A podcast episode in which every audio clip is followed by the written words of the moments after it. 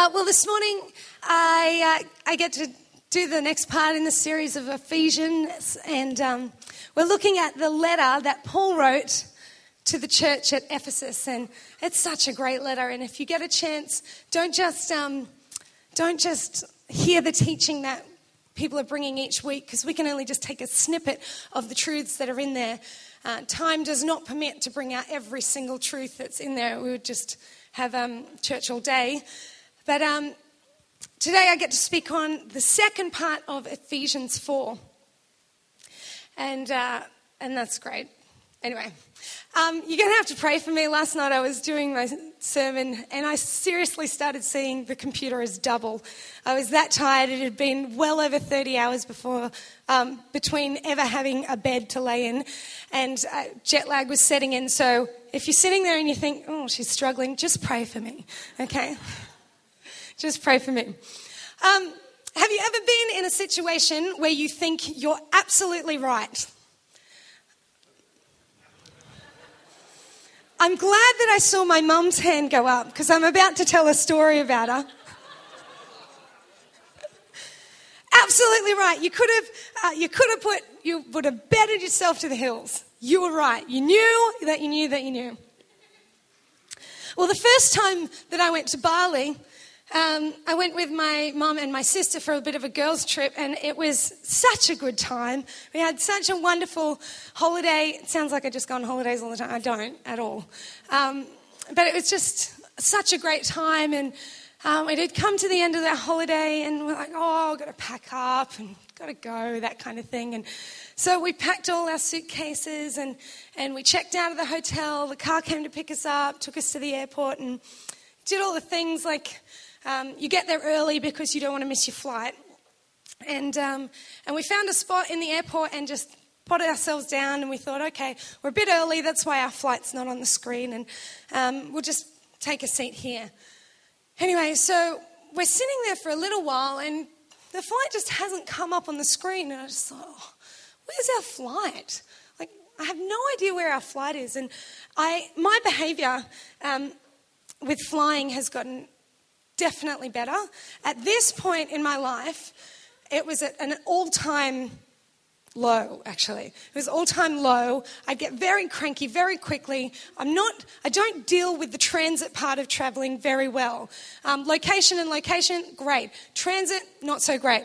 So i'm sitting in the airport and, and i definitely a few hours has clicked over and i'm thinking where is our flight why isn't it even up on the screen yet? And so I'm pacing, probably being rude to mum. And um, mum goes, All right, I'll go and check. I'll go and find someone who can speak English and I'll ask about the flight. Anyway, she's gone for ages, absolutely ages. And then I see her coming back. And Holly is more switched on with these kinds of things. My emotions get in the way. And I see mum with a sheepish little face on. And I'm like, What, mum? What? She goes, Well, we're a little bit early. I said, How early? Mm, about a day or so. And we had turned up, we had checked out of our hotel, we had packed, we had gone to the airport about a day or so early because mum thought she was right. She betted herself to the hills that she was right, that she knew that she knew that she knew we were flying out that day. Turns out uh, we weren't flying out that day. I got Bali belly that night and spent the night in a cheap hotel hugging their disgusting toilet. So it wasn't a very good experience from there on out, but she was so sure that she was right. I will admit, because Luke's probably sitting there going, Jess, you've done this. I um, actually did it to him in New York. Um, so I understand how it happens, Mum. But um, all the right information was there for her to look at, and me too. I could have looked at it, I just didn't. It was all there, it was all available to her. But she had thought that it was on that day. So, in the way that she thought that, she just acted out. And so we did too. We just followed her and we did that. And how often we can think something is so right and we'll act in that way because of our thought when it could be completely contrary. And we just act it out and we follow all the things that we're going to do because of that one thought. And this morning, I want to talk to us about um, an important issue that Paul brings up in the letter of Ephesians. that about the power of the mind. And if you're taking, if you're taking notes this morning, this sermon is called Make Up Your Mind. Make up your mind. I remember when I, we, Luke and I first got married, and I, I would always want to be, you know how you always want to make sure they're happy kind of thing? And you go, What do you want to eat? And oh, whatever, whatever you want, whatever you, and he would always just go, make up your mind. And this is where Paul is kind of going to the Ephesians, make up your mind. Make up your mind. So we're going to have a look um, in Ephesians 4, verses 17 to 25. If you have your Bibles, would you turn there? And uh, it'll be on the screen as well. But this is Paul telling the um, Ephesians from the cell that he is in in the prison cell he's in, and he's saying, Hey, I've encouraged you in all these things. I've encouraged you in the work of Christ. I've encouraged you that you can do all things through Christ who strengthens you. I've encouraged you to be unified as one. But now I want to tell you something. And in a lot of Bibles, it has the heading of time to mature. And it's almost like he's going, All right, I know I've encouraged you in a lot of things, but now it's time to actually make up your mind about a few things. And he says this So I tell you this and insist on it in the Lord, that you may no longer live as the Gentiles do in the futility of their thinking. They are darkened in their understanding and separated from the life of God because of the ignorance that is in them due to the hardening of their hearts. Having lost all sensitivity, they have given themselves over to sensuality so as to indulge in every kind of impurity, and they are full of greed. That, however, is not the way of life you have learned. When you heard about Christ and you were taught in him in accordance with the truth that is in Jesus, you were taught with regard to the former way of life to put off your old self, which is being corrupted by deceitful desires, to be made new in the attitude of your minds, and to put on the new self, created to be like God in true righteousness and holiness. Paul is painting the, the picture for the Ephesians that there is two different ways of life. He's pretty harsh in the first uh, description where he's describing the Gentiles. He says they, they live in the futility of their thinking. What does that mean? They just live by what thought comes by. Whatever way the thoughts go, that's what they're going to believe. Whatever new philosophy comes along, whatever's in vogue, that's what they're going to go. And I think this. Well, I think this. And they just live in the futility of their thinking. That they are darkened in their understanding because they never actually look towards the light. And Paul says here that that separates them from the life of God.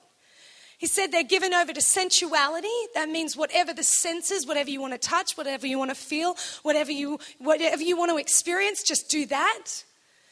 They're given over in some, uh, in some translations, it says to vanity, all about self. And it's due to the hardening of their hearts. He is describing these people who live purely for their desires. They only live by what they think and the desires of, of their flesh. So he's saying, don't walk like that anymore. Don't walk like that. And then he paints another picture. He says, but that was the old man, and this is the new man. The man who walks in faith, one who puts off the old man and puts on Christ who walks in righteousness and true holiness. That the light is something that they move towards and that is getting brighter, not that they would turn their backs from. He's giving two different pictures. And it says in verse 22 you were taught with regard to your former way of life to put off that old self. So verse 22 says, put off that. Stop that. Stop just saying, well, I think this, so I'm going to do that. I want to do this, so I'm going to do. Stop that, Ephesians. And you skip down a verse, and in 24 he says, but put on the new self. Put on Christ. And there's this one verse in the middle that is like a bridge between those two worlds. And it's verse 23. He says, But be made new in the attitude of your mind. He's saying, How do you get from this to this? Be made new in the attitude of your mind. In Proverbs, verse, uh, Proverbs 23, verse 7, it says, As a man thinks, so as so he is. In other words, Wherever your thought goes, that's where your life will go.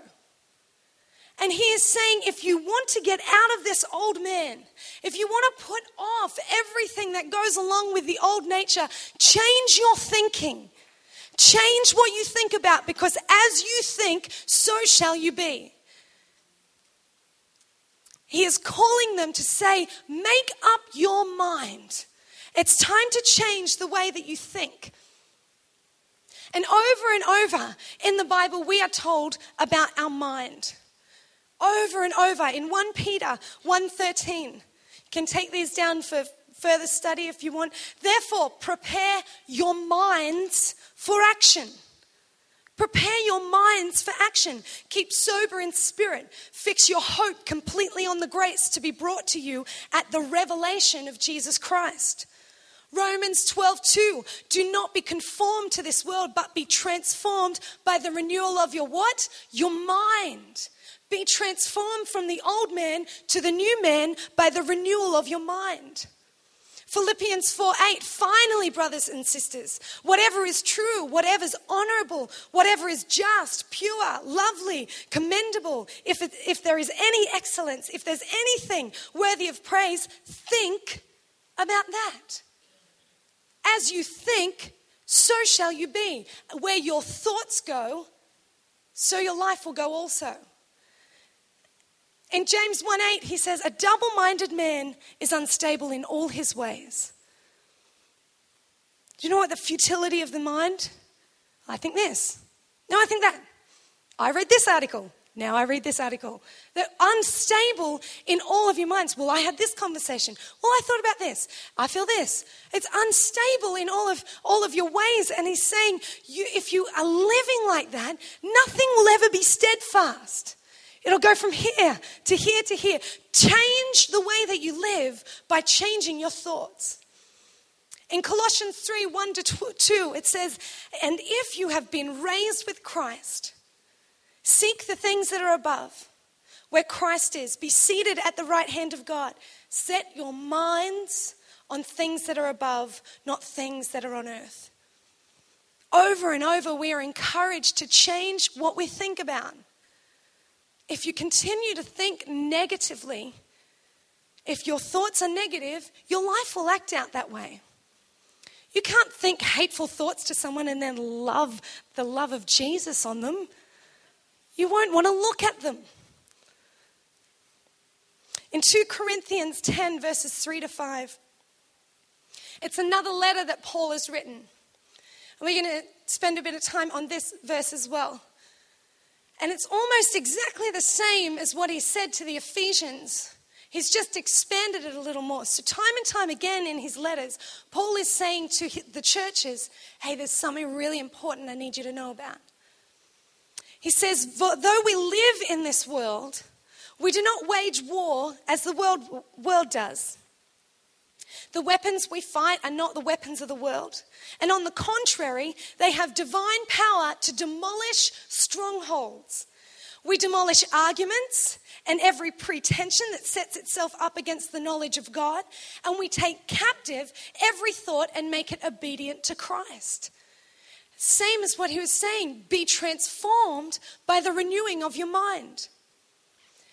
Now, what I'm talking about this morning isn't some new age happy thinking change your thought, change your life kind of motto. We're talking about actual spiritual warfare. This is where he's saying, okay, I know I've been talking to you about the mind, but I want you to understand that through that is where we win our spiritual battles. We don't have any weapons in, in the physical realm that we can knock the devil over the head with. He's saying, This thing that I'm teaching you, this, this lesson about the mind, is spiritual warfare. And for those of you that may not know what spiritual warfare is, it sounds like some gaming term. It, it's using our weapons in the realm that we cannot see so we get results in the realm we can. And this is what he's teaching them. He says that we have the divine power to demolish strongholds. What are strongholds? Strongholds are places that are, they were built with stones. They are a strong place that the enemy would be able to rest and they would go out and fight from there. Now, he's not talking about physical strongholds because he says we have the divine power to pull down strongholds, any thought that rises against the knowledge of God, any arguments, any pretension. He's talking about strongholds in the mind. How do we get a stronghold in the mind? How does the enemy get a stronghold in the mind? It starts with one thought. And that thought might not become the stronghold, but keep thinking that thought, and it becomes the thought pattern. And as it becomes the thought pattern, it becomes the stronghold in, a, in your mind. What's the stronghold? A place where the enemy will gain rest and wait for his time to attack. He says, You have the power to bring down those strongholds. But if you keep agreeing with the lie, you then empower the liar. You give power to the liar when you come into agreement with what he is saying about you. You and I, as Christians, cannot afford to think a thought about ourselves that God doesn't think about us. Why? Because there's only two realms the realm in which God operates, and we can choose to come alongside in agreement with that, or the demonic realm, and we can choose to come alongside in agreement with that. The moment that we believe a lie and put our agreement, yeah, I think I agree with that, we come and empower the liar, and therefore we rage against the will of God that He has for our life. The moment you start to think, yeah, I guess I am a bit of a failure, you empower the liar that is not what God thinks about you. The moment you think, yeah, I think I am a bit too bad for God to use. Yeah, I am a bit too far away. Oh, I'm not that intelligent. That anything that you come alongside and put your agreement with, you give your power to. And when Jesus says something about you, who says, You have a plan and I have a future for you, you are above and not below, you are more than a conqueror, you are redeemed, that your sins are as far from the east as the west. When you come into agreement with that, you then give power not to the liar anymore, but to the life giver. You give power to the life giver when you agree with life. But those strongholds in your mind, it comes when you agree with the lie. Colossians 2, verses 8 says, See to it that no one takes captive through hollow and deceptive philosophy, which depends on human tradition and the elemental spiritual forces of the world rather than on Christ. See to it that no thought comes and takes you captured. That you would identify with that lie so much that it has you bound that that's how you operate. Let truth be the place that you operate from, whether you feel like it or not. Let truth be the place you operate from. So, how do we stop the cycle? How do we pull down the strongholds? You might be thinking, how many strongholds do I have? I don't know. But the way that we get the strongholds, how do we start using the weapons? Well, you can't use what you don't know you have.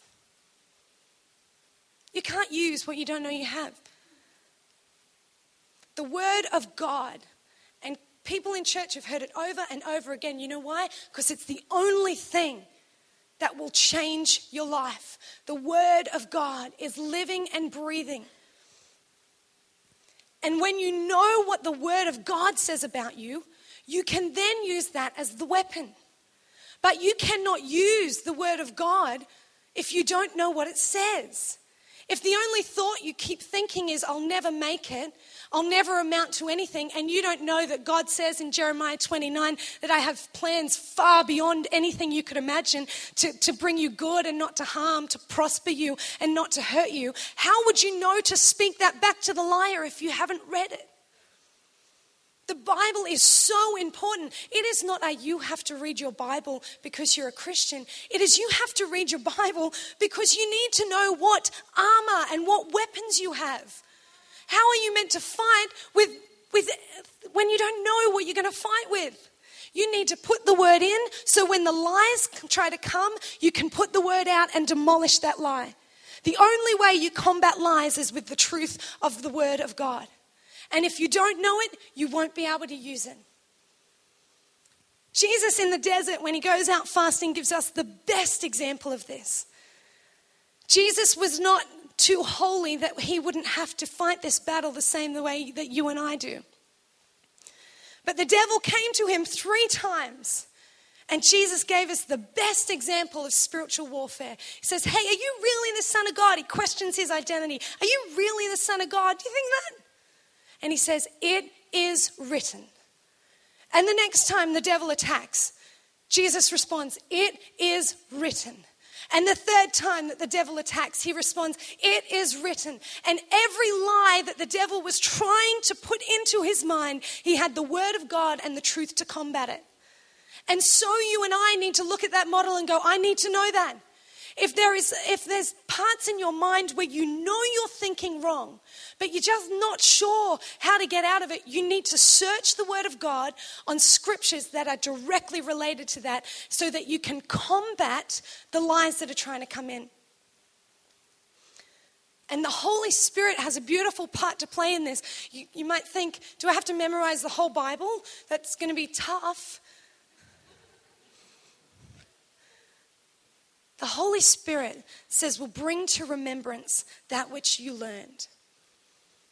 You put the word in, it doesn't just disappear. It says the word is eternal and life giving. It's alive. And if you put that thing that is alive in you, it's not going to die out. The Holy Spirit will bring it to you when you need it. And thoughts come so quickly, so quickly, all the time. You've probably had 1,000 different thoughts about what's going on in the last 20 minutes. They come and they go and they come and they go. We can't be in a place where we think, oh, that thought, in three days, I'll get back to that thought and I'll tell it where it's meant to go. Because it's come and it's gone. It comes and goes and comes and goes. You need the word that is in you. Say, in the moment that you're under attack, you can speak truth straight away. That you, and Paul goes on in Ephesians 4, he says that you would not give the devil even a foothold in your mind. Have the word of God in you. Paul was encouraging the Ephesian church. And, and he says, so this is this realm, and this is this realm. I love that he says, but that's not how you were taught. This over here is not how you were taught. What he's saying is, it is very possible for you to believe in Jesus and still live like the Gentile. It is very possible that although you believe in Jesus, you align your mind with every different type of philosophy that the world can throw at you. You know the knowledge of Jesus, but you never move from the knowledge or the knowing to applying. And when he's saying make up your mind, he is saying make up your mind that is this truth or, if it, or is it not? Because if it's truth, then you need to start believing it. Not just knowing it, believing it. Because when you believe something, you act out of that. When you know something, it's just a, it's just a consideration in the decision making. But when you believe it, that is where your decisions come from. He's saying, come from believing, just believing. Even the demons believe that Jesus is God. Even the demonic realm know that He's God. But there's, there's, there's more than just salvation for us because we can believe in the name of Jesus and we are saved, fantastic, but never actually walk in the victory that he, that he died for. And the moment you go from believing to applying, you take, you make the decision to say, I'm not just going to walk in salvation.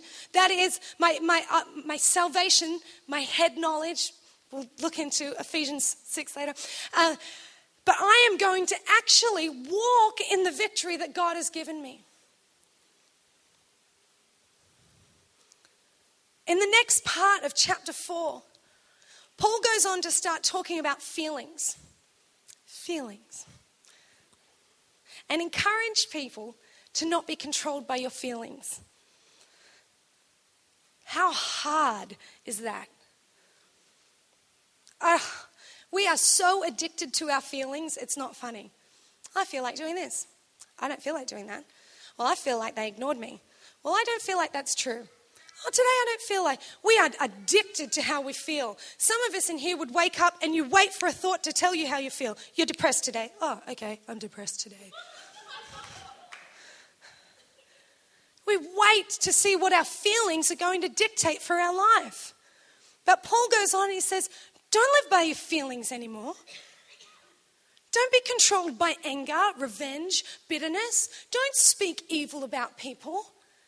He's saying, don't be controlled by your feelings. You know what? If you make your foundation feelings, you're on the road to failure. There is nothing stable about them. You feel this, you feel that. I feel this today. Oh, I feel like he loves me today. I feel like he doesn't love me today. Oh, feelings, they are not a place to build your foundation on.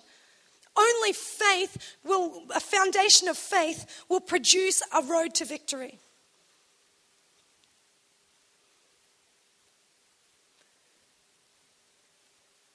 Paul's saying to them, we need to move from just information. Because we all know it.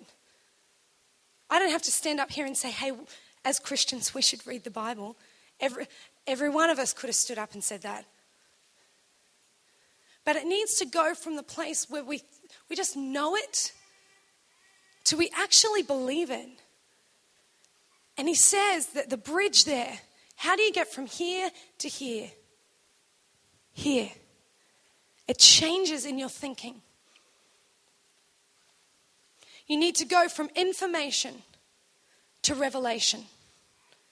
You need to allow the Holy Spirit to reveal what is truth to you. I love, um, there's a story in Matthew 16 where Jesus, uh, Jesus comes to his disciples and, uh, and he goes, Hey, what's everyone saying about me? It's kind of like when kids in the playground go, How old do you think I am? anyway, um, what's everyone saying about me? What's everyone saying? And someone going, Oh, well, some think you're Elijah, and something, something um, that you're a prophet, and some think you're a good man. Giving all these answers, and then Simon Peter pipes up. He goes, Oh no. Jesus goes, But what do you say I am? What do you say I am? And Simon Peter replies, Well, you're the Messiah, you are the Christ. And Jesus looks at him. Said, That's right. But you didn't get this just from information. You got this through the revelation from my Father. That's the absolute truth. But you didn't just learn that, that's been revealed to you. And, and, and Jesus uh, encourages him and says, Well done. And then a few verses down, Jesus is telling about how he must go and he must die. And Peter, the same guy who Jesus just went, Good on you, that came from a revelation straight from the Father. Peter pipes up, he goes, Never, you're never going to die. I won't let that happen. And Jesus turns around and goes, Get behind me, Satan. Get behind me. The same guy who a few verses ago was being, yes, revelation of God. Jesus is saying, Get behind me, Satan. How does that even happen? Well, it happened, we can see what he's talking about when we look through the next verse. Says, Peter took him aside and re- began to rebuke him. I don't advise rebuking Jesus. But and he says, "Never, Lord." He says, "This shall never happen to you." Jesus turned to Peter and said, "Get behind me, Satan." And this is the key. You're a stumbling block to, block to me. You do not have in mind the concerns of God, but merely human concerns. In one verse, he acted out of revelation. In the other verse, he acted out of feelings because his mentor, his friend, his teacher was going to die. He and, and Jesus just says, you know what? Your mind's not where it should be. And you think that could be really harsh, calling Peter Satan. That's not very nice. But he is outlining two things. One verse, he said, that was from God. And the next verse, that was from Satan. There is no middle ground when it comes to the mind. It's either from Satan or it is from God. And it is only us who gets to choose what we align ourselves with. No one else can choose what you believe. It is your battle and it is your, your job to keep bringing every thought into captivity. Every thought. Here you go, Jesus, is it true in you or is it not?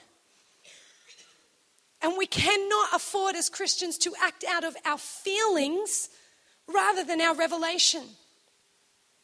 And even if you don't feel like you believe it, You need to just walk in that until your feelings catch up. I don't always feel like serving. But my revelation is that Jesus died for the bride of the church. So I will continue to walk in a way that honors that. Your feelings don't need to catch up. Your feelings don't need to match up with the truth for you to still live right. To walk in victory. They will catch up if you just make that pattern, that thought pattern continually, bringing the thought to Christ, bringing the thought to Christ, bringing the thought to Christ. It's the renewing of our mind by the Word of God. Word of God in, Word of God out. Word of God in, Word of God out.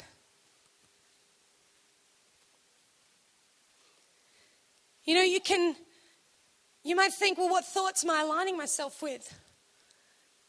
You can easily tell.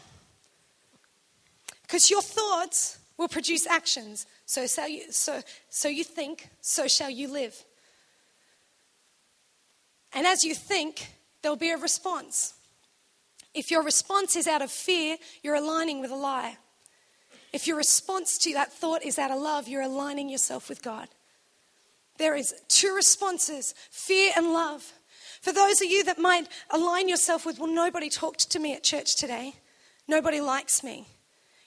That's a, that's a fear mentality. The mind of Christ says, Who can I speak to? Who needs to be encouraged? For it's no longer I who lives, but Christ who lives in me. It's not about me anymore. I'm not on the carnal things. What's happening in the spirit? Who can I minister to? Someone said that you might, if you're acting out of the past hurt, well, I got hurt like that. I'm not going into that again. Uh uh-uh. uh They hurt. No, I will. This is my experience, and I'm going to stick to this way, and I'm, and I'm just going to live like this. That's fear. But God's way of thinking says, you know what? I am, uh, God is stronger than anything that has come against me that I am more than a conqueror. I don't have to live in fear of that happening to me again because I know that who, who lives in me is stronger than that who lives in the world. What are your reactions? Fear or love? Fear or love?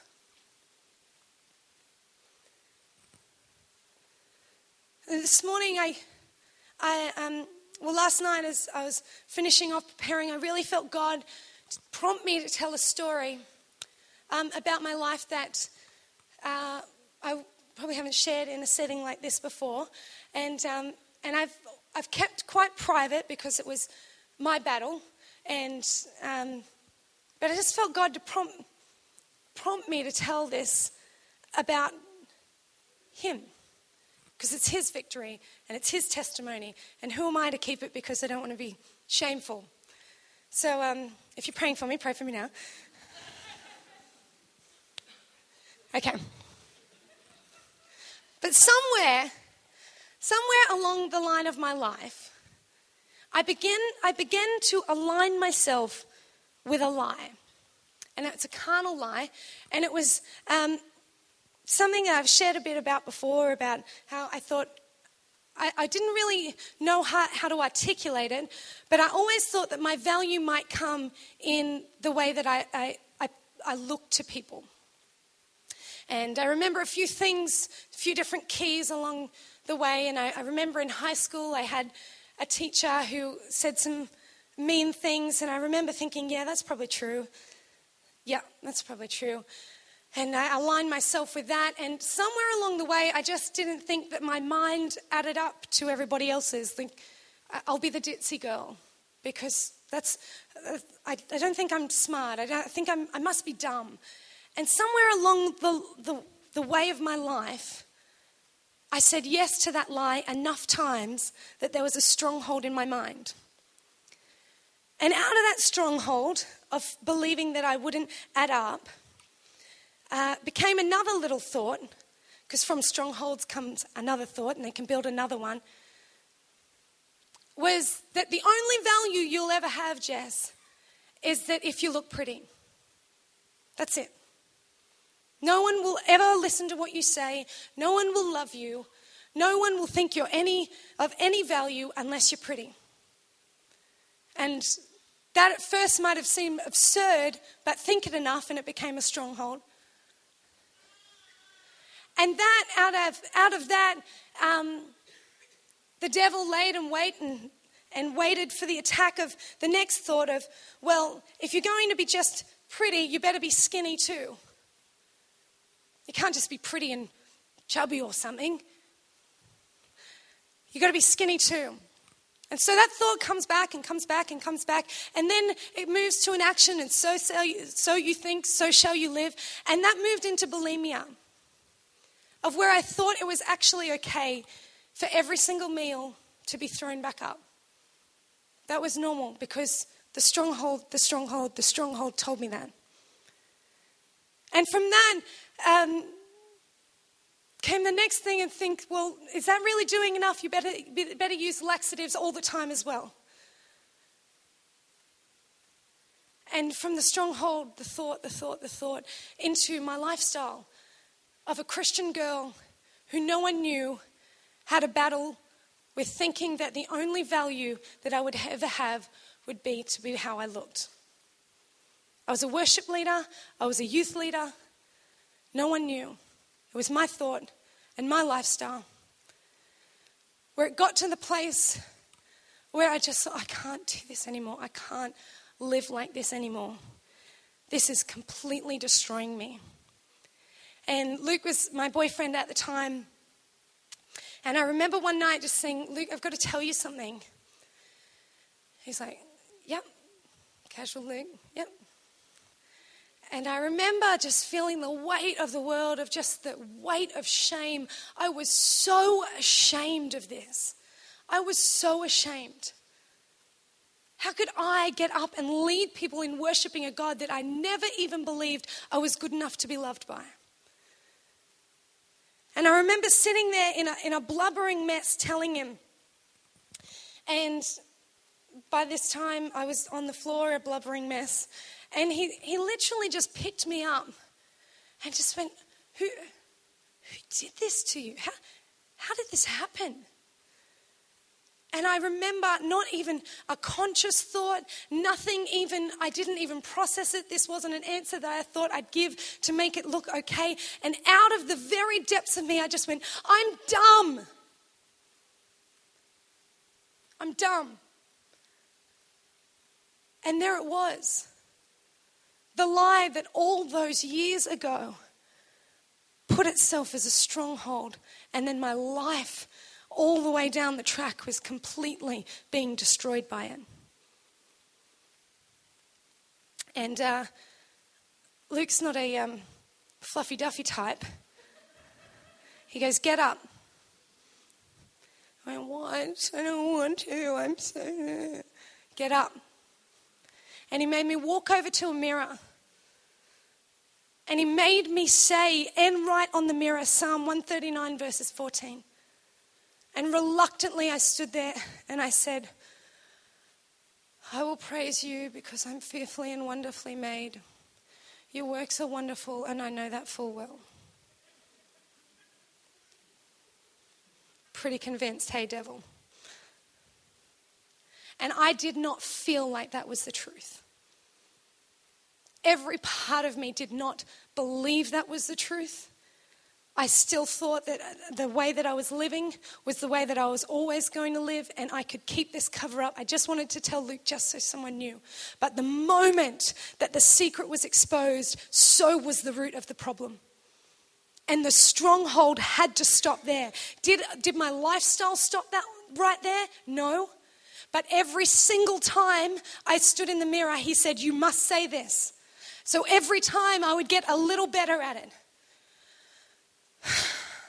I praise you because I am fearfully and wonderfully made. Your works are wonderful. I know that full well. And months upon months upon months until I look in the mirror and I could go, I am fearfully and wonderfully made. All of your works, I'm one of your works. I'm one of those things you created. And I know full well that I'm enough for you. I know full well I'm wonderfully made. I know it, I know it, I know it. Did my feelings feel it? No. But the truth was the truth, and I made myself make up my mind that that was how I was going to live. That was how I was going to live. I could believe in Jesus and have my eating disorder, or I could apply his truth and walk in the victory that Jesus gave when he gave his life. And so shall you have that choice. What is the mindset that you are walking in? It says that the enemy comes to steal, kill, and destroy. The enemy was waiting there in my, in my stronghold. He was waiting there. One, to steal the testimony of Jesus that I just spoke of. And I believe when you speak testimony, the power goes out and other people can catch it and will ignite faith in their heart for them to walk in the victory. He was trying to kill the ministry that God has so beautifully, and I am so humbled that He has allowed me to walk in this ministry of teaching. If I stayed in the stronghold of that I was dumb, I would never ever teach the Word of God. He was trying to kill that before it even started, and He was trying to destroy my body one day at a time. Don't think your little thought is just a little thought. He is lying in wait to still kill, and destroy. You cannot leave those principalities and strongholds that do not align with God. They cannot stay there to fester and take root because He will wait until a specific time to steal, kill, and destroy. I wonder what strongholds you have this morning. What thoughts, because it's possible to have the right thoughts about some things and the wrong thoughts about others. How do you tell? Take it to the Word of God. Is this the truth? I spoke about it a couple of weeks ago. Take every thought. Is, it, is this the truth? I'll check it out. Jesus, is this what you say about me? Is this the truth? And if it's not, do not entertain it for one moment longer. Get rid of it. Paul is saying, put on the new man the one that walks in victory, holiness, and righteousness. How do you get there? Here. Your feelings will catch up. Start to apply the word and use it the way that God intended to bring down strongholds and principalities that we can't see in, we can't see in this realm, but we will definitely see the effects in the realm we can see. Amen.